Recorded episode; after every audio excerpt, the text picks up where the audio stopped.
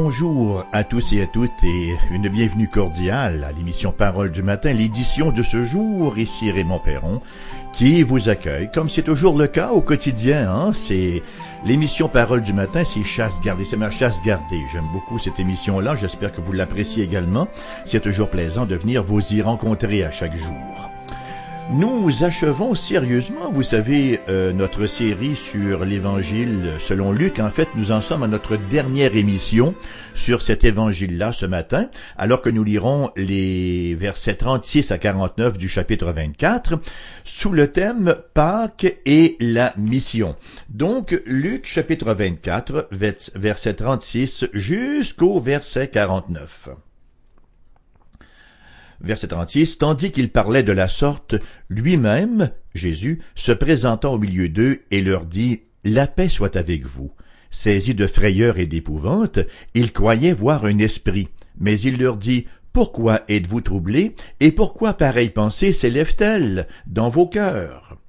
Voyez mes mains et mes pieds, c'est bien moi. Touchez-moi et voyez. Un esprit n'a ni chair ni os, comme vous voyez que j'ai. Et en disant cela, il leur montra ses mains et ses pieds. Comme dans leur joie, ils ne croyaient point encore, et qu'ils étaient dans l'étonnement, il leur dit, Avez-vous ici quelque chose à manger? Ils lui présentèrent du poisson rôti et un rayon de miel. Il en prit et il en mangea devant eux. Puis il leur dit, C'est là ce que je vous disais, lorsque j'étais encore avec vous, qu'il fallait que s'accomplisse tout ce qui est écrit de moi dans la loi de Moïse, dans les prophètes et dans les psaumes. Alors il leur ouvrit l'esprit, afin qu'ils comprennent les Écritures et il leur dit, Ainsi il est écrit que le Christ souffrirait, et qu'il ressusciterait des morts le troisième jour, et que la repentance et le pardon des péchés seraient prêchés en son nom à toutes les nations, à commencer par Jérusalem. Vous êtes témoins de ces choses, et voici, j'enverrai sur vous ce que mon Père a promis, mais vous, restez dans la ville jusqu'à ce que vous soyez revêtus de la puissance d'en haut. Voilà donc la péricope que nous avons sur notre planche de travail ce matin. Et ce chapitre 24, je pense que nous l'avons déjà dit au cours d'une émission précédente, permettez-moi de le rappeler. Le chapitre 24 de Luc nous propose trois tableaux. En fait, il nous présente trois scènes parallèles en lien avec la résurrection du Seigneur Jésus-Christ. Et le premier de ces tableaux-là nous montre les femmes hein, en conversation avec les anges devant le tombeau vide. Le second tableau nous présente les deux disciples sur la route d'Emmaüs, alors que le Christ réchauffe leur cœur et il leur explique l'Ancien Testament. Et finalement, le troisième tableau, celui que nous verrons ce matin, nous dépeint Jésus Jésus qui soudainement se tient au milieu de ses disciples, ces derniers bien sûr sont stupéfaits et le tout a lieu le soir même de Pâques. D'un point de vue littéraire, c'est particulièrement intéressant. J'ai presque envie de dire, c'est chef-d'œuvresque. On l'a noté, comme je le disais tantôt, les trois scènes suivent exactement le même schéma, le même patron. Premièrement, nous voyons la confusion. Deuxièmement, Jésus y va, Jésus ou les anges, dans le cas des femmes, là, d'une douce réprimande. Et troisièmement, une instruction. Et finalement, un témoignage. Alors les trois tableaux suivent exactement ce même schéma-là. Alors que nous approchons donc euh, ce troisième et dernier tableau, nous voyons la confusion des apôtres nous voyons même leur agitation. Hein? Les onze, parce que Judas ne fait plus partie du décor, les onze sont assemblés derrière des portes verrouillées à Jérusalem. Nous lisons effectivement dans Jean 20, 19, le soir de ce jour, qui était le premier de la semaine, les portes du lieu où se trouvaient les disciples étaient fermées à cause de la crainte qu'ils avaient des Juifs. Jésus vint, se présenta au milieu d'eux et leur dit, La paix soit avec vous. Alors, l'apôtre Jean ajoute un tout petit peu ici à ce que nous rapporte l'évangéliste Luc en disant que c'était derrière des portes fermées, qu'ils se rassemblaient par crainte des Juifs. L'apôtre Pierre vient tout juste de livrer son stupéfiant témoignage là.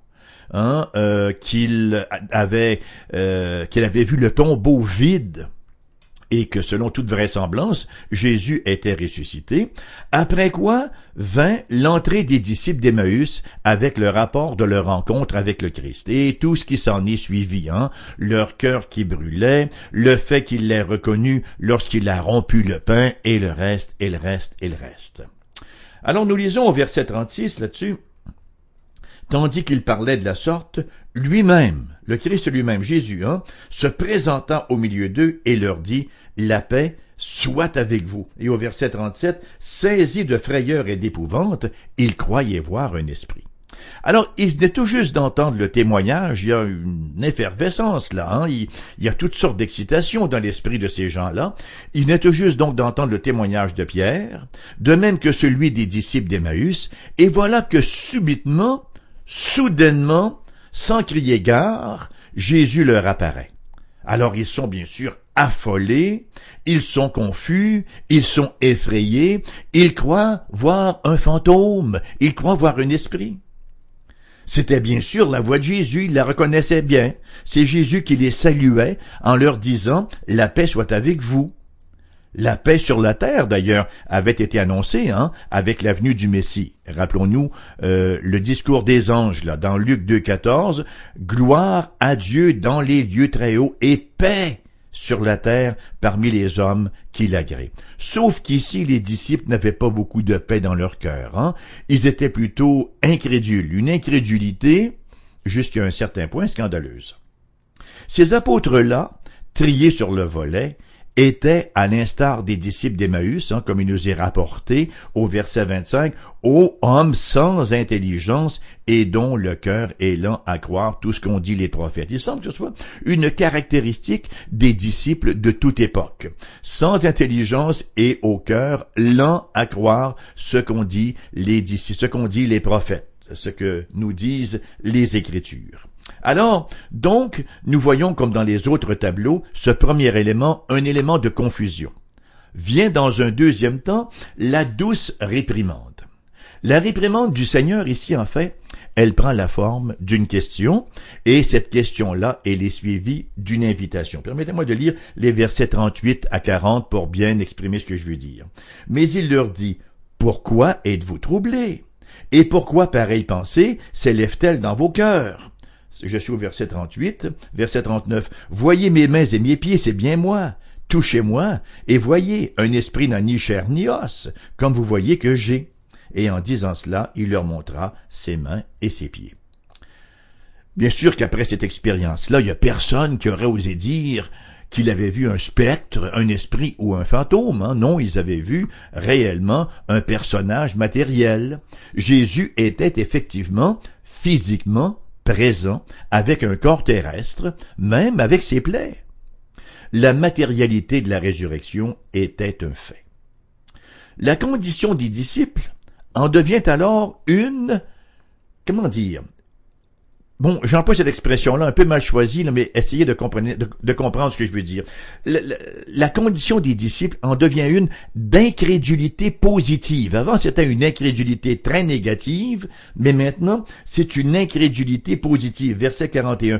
Comme dans leur joie, ils ne croyaient point encore et qu'ils étaient dans l'étonnement. C'est un peu comme lorsque votre équipe favorite, là, marque le but de la victoire, alors qu'il ne reste que quelques secondes au tableau indicateur. On n'ose pas le croire, on est tout joyeux, tout content, et c'est à peine si on le croit.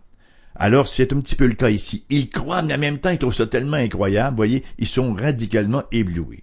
Et Jésus de poursuivre sa démonstration. Il leur dit, Avez-vous ici quelque chose à manger? Ils lui présentèrent du poisson rôti et un rayon de miel, et il en prit et il en mangea devant eux. D'ailleurs, ce n'est pas la seule occasion où nous voyons Jésus agir de la sorte. Après sa résurrection, il leur est apparu. Il leur est apparu pendant quarante jours et il a occasionnellement mangé avec eux. Nous lisons d'ailleurs au livre des Actes, chapitre 10, verset 40-41, Dieu l'a ressuscité le troisième jour et il a permis qu'il apparaisse, non à tout le peuple, mais aux témoins choisis d'avance par Dieu, à nous qui avons mangé et bu avec lui après qu'il fut ressuscité, de nous dire l'apôtre Pierre. Inutile de mentionner que Jésus avait maintenant toute leur attention.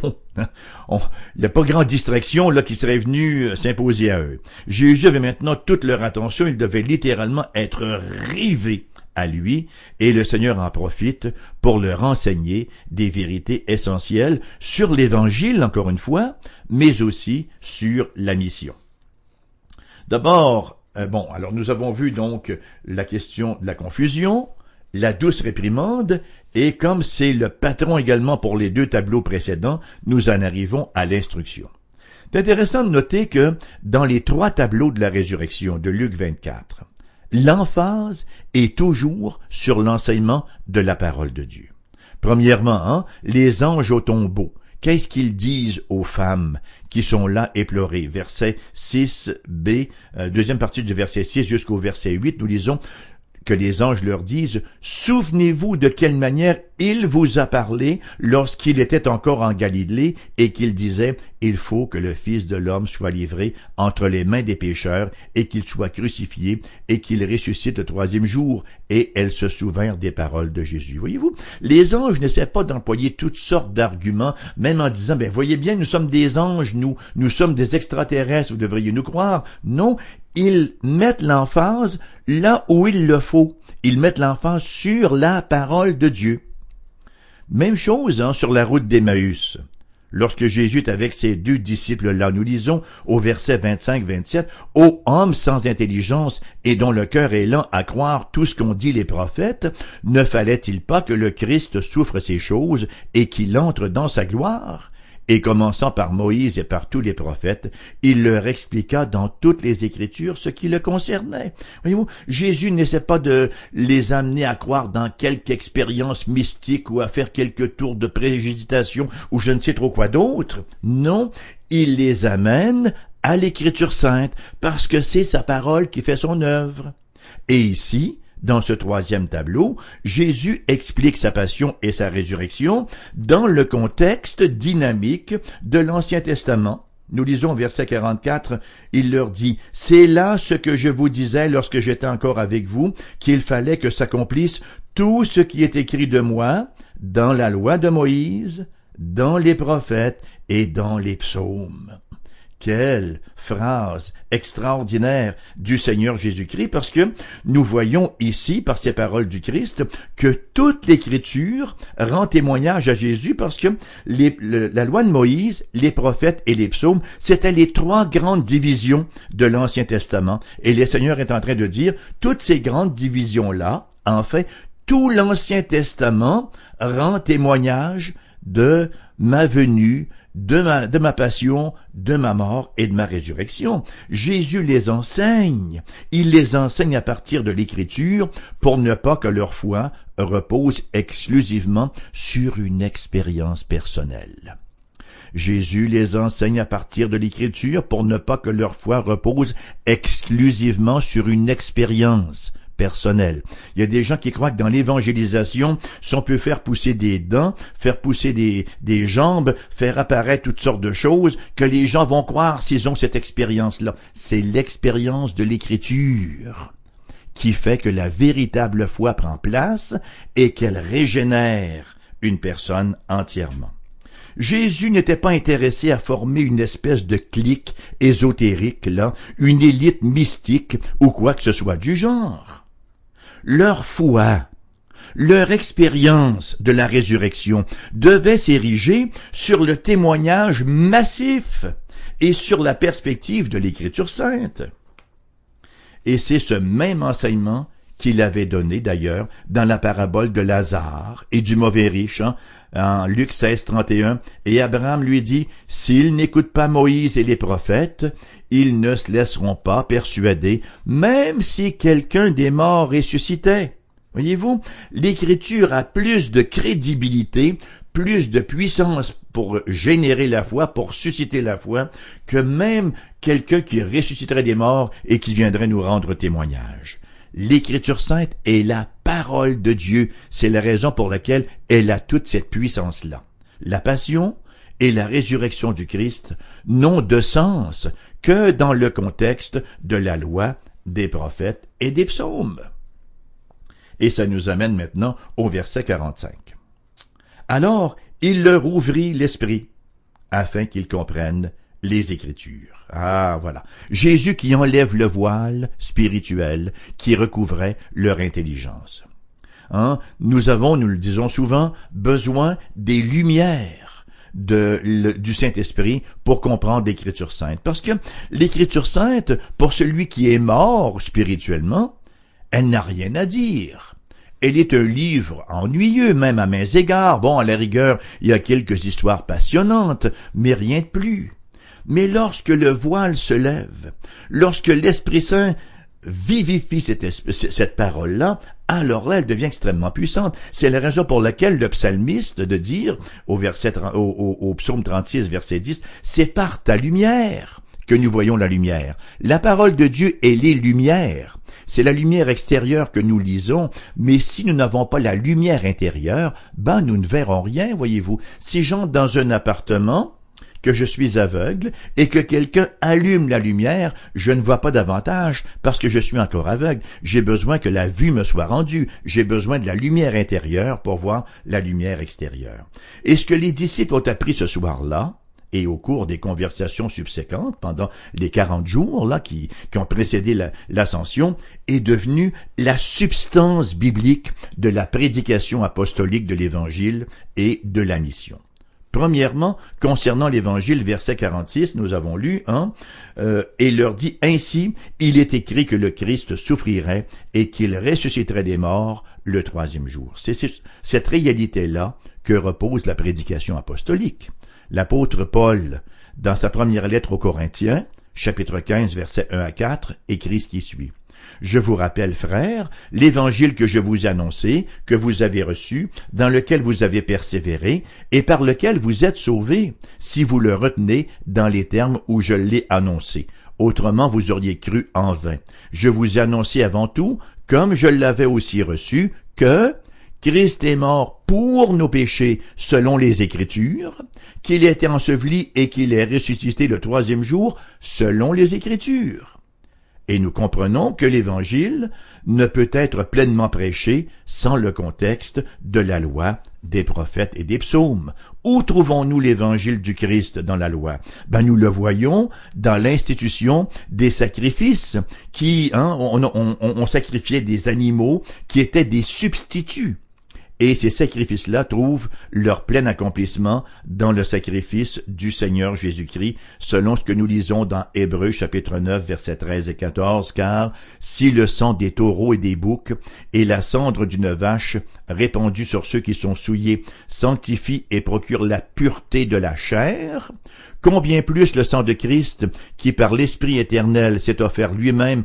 sans tache à Dieu, purifiera-t-il votre conscience des œuvres mortes, afin que vous serviez le Dieu vivant? L'enseignement de toute la loi sacrificielle, hein, qu'une victime expiatoire, substitutrice, devait mourir. D'ailleurs, que dit Jean-Baptiste lorsqu'il voit venir Jésus? Que dit-il à ses disciples? Voici l'agneau de Dieu qui enlève le péché du monde.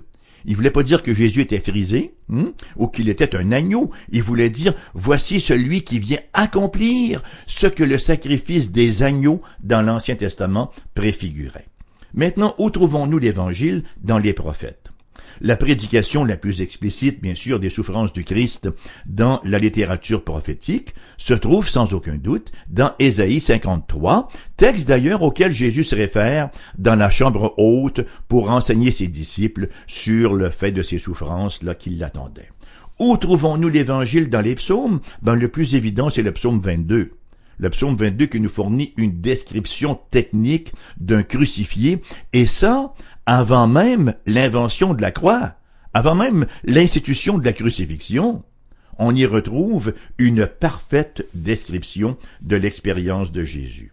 Les psaumes enseignent aussi la résurrection, comme Pierre l'explique à la Pentecôte, hein, en citant le psaume 16, versets 8 à 11, là, dans le livre des Actes, chapitre 2, versets 25 à 28, où il dit car David dit de lui, Je voyais constamment le Seigneur devant moi, parce qu'il est à ma droite, afin que je ne sois point ébranlé. Aussi mon cœur est dans la joie, et ma langue dans l'allégresse, et même ma chair reposera avec espérance, car tu n'abandonneras pas mon âme dans le séjour des morts, et tu ne permettras pas que ton sein voie la corruption. Tu m'as fait connaître les sentiers de la vie, tu me rempliras de joie par ta présence, et immédiatement après, l'apôtre Pierre explique que cette prophétie est accomplie. Il ajoute au verset 29 à 32, Homme frère, qu'il me soit permis de vous dire librement, au sujet du patriarche David, qu'il est mort, qu'il a été enseveli, et que son sépulcre existe encore aujourd'hui parmi nous.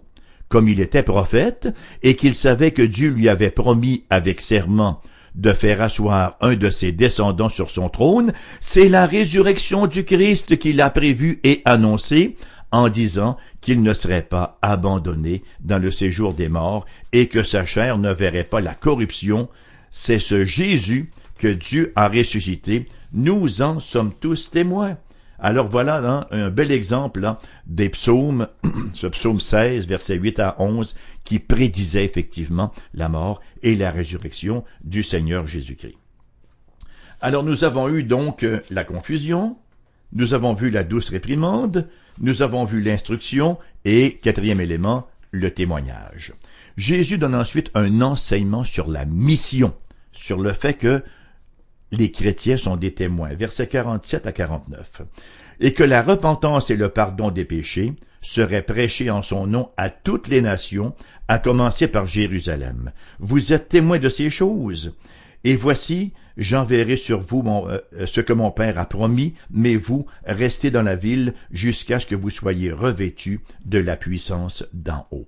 Nous retrouvons les mêmes propos d'ailleurs, euh, à peu de choses près, hein, au livre des Actes, chapitre 1, verset 8, où nous lisons « Mais vous recevrez une puissance, le Saint-Esprit survenant sur vous, et vous serez mes témoins à Jérusalem, dans toute la Judée, dans la Samarie, et jusqu'aux extrémités de la terre. » Jésus, ce qu'il fait ici, là, il est en train de mettre en capsule tout un traité de missiologie, un traité sur la mission il donne un message, hein, la repentance, euh, nous est-il rapporté, le pardon des péchés qui doit être prêché, il donne le message, il confie la mission, hein, qu'ils allaient être les témoins dans le monde entier, il donne la manière, ça va se faire par la proclamation, par la prédication, et il donne le moyen, vous recevrez une puissance. Il ne nous manque donc rien pour la proclamation de l'Évangile. Nous avons le message, la mission, la manière et le moyen. Nous avons un message à proclamer. Un message qui prend la forme d'une histoire à raconter. Parce que l'Évangile s'inscrit dans l'histoire. J'ai presque envie de dire que l'Évangile, c'est l'histoire d'ailleurs. L'Évangile, c'est l'histoire d'une puissance qui transforme. Avant d'être de la théologie, avant d'être doctrine, L'Évangile, c'est l'histoire d'une puissance qui régénère à salut. C'est l'histoire d'une puissance restauratrice. C'est Jésus qui annonce la restauration de la création affectée par le péché. Rappelons-nous les trois motifs de l'histoire, hein, création, chute et rédemption. C'est l'histoire d'une restauration inclusive. C'est pas seulement la restauration de l'âme humaine, c'est l'histoire d'un Dieu qui règne, qui règne souverainement sur toute sa création. C'est l'histoire de Jésus. C'est l'histoire de Jésus et de la bonne nouvelle, qui annonce l'accomplissement d'une longue histoire qui se déroule depuis les premières lignes de l'Ancien Testament. C'est l'histoire qui met en scène l'Église, c'est Jésus qui se rachète un peuple, nous est-il rapporté à trois reprises dans le seul premier chapitre d'Éphésiens. Dieu qui se rachète un peuple pour servir à la louange de sa gloire. Dieu qui s'acquiert un peuple. Ce n'est pas un peuple qui s'acquiert un Dieu, c'est Dieu qui s'acquiert un peuple.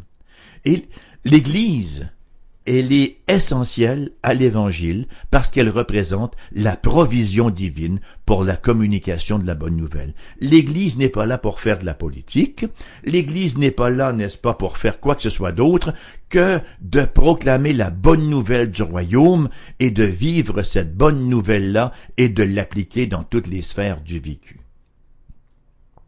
Avez-vous reçu le salut en Jésus? Si vous avez reçu ou si vous croyez avoir reçu un salut autre que celui qui est donné en Jésus-Christ, ben vous n'avez pas reçu de salut du tout. Parce qu'il est le seul médiateur entre Dieu et les hommes.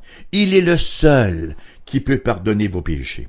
Il est le seul qui peut vous donner la justice, la seule justice acceptable par Dieu. Si donc vous avez reçu un salut de la religion, fermez boutique. Repentez-vous, vous, n'êtes pas sauvés. Le salut vient de Jésus seul. Jésus seul peut sauver. Jésus seul peut pardonner les péchés. C'est en lui que nous recevons la rédemption, le pardon de nos péchés. Comment venir au Christ? Plongez vos regards dans l'Écriture. L'Écriture va vous dire que vous êtes des pécheurs et que d'aucune façon vous ne pouvez, par vos propres efforts, vous, vous améliorer, hein, vous amender. Non, il n'y a pas de possibilité. Alors, êtes-vous désespéré? Ben, ce serait désespérant. L'Écriture nous dit, venez au Christ Jésus tel que vous êtes. Parce que lui, lorsqu'il est en croix, là, il n'est pas allé mourir pour ses propres péchés, il n'y en avait pas de péché, le Seigneur Jésus. Il est allé comme l'agneau, l'agneau substitutif, celui qui prend la place des pécheurs. Il est allé subir le châtiment que méritaient nos péchés, de sorte que si nous nous approprions cela par la foi, ben Jésus prend la justice de Jésus-Christ, puis il la met dans notre compte. On devient immensément riche en justice avec la justice du Seigneur Jésus-Christ. C'est ça la bonne nouvelle, chers amis. Vous êtes invités à y adhérer, à le recevoir aujourd'hui même, à l'instant même, par la foi, et qu'il en soit ainsi, c'est ma prière pour vous. L'émission se termine sur cette note, elle vous sera rediffusée à 14 heures cet après-midi. Entre-temps, si vous voulez nous contacter par courrier, AERBQ, casier postal 40088 Québec G1H2S5. Nous, vous trouverez mon adresse courriel euh, sur le site de la station, foifm.com. Numéro de téléphone pour les gens de Québec, 88 688 0506.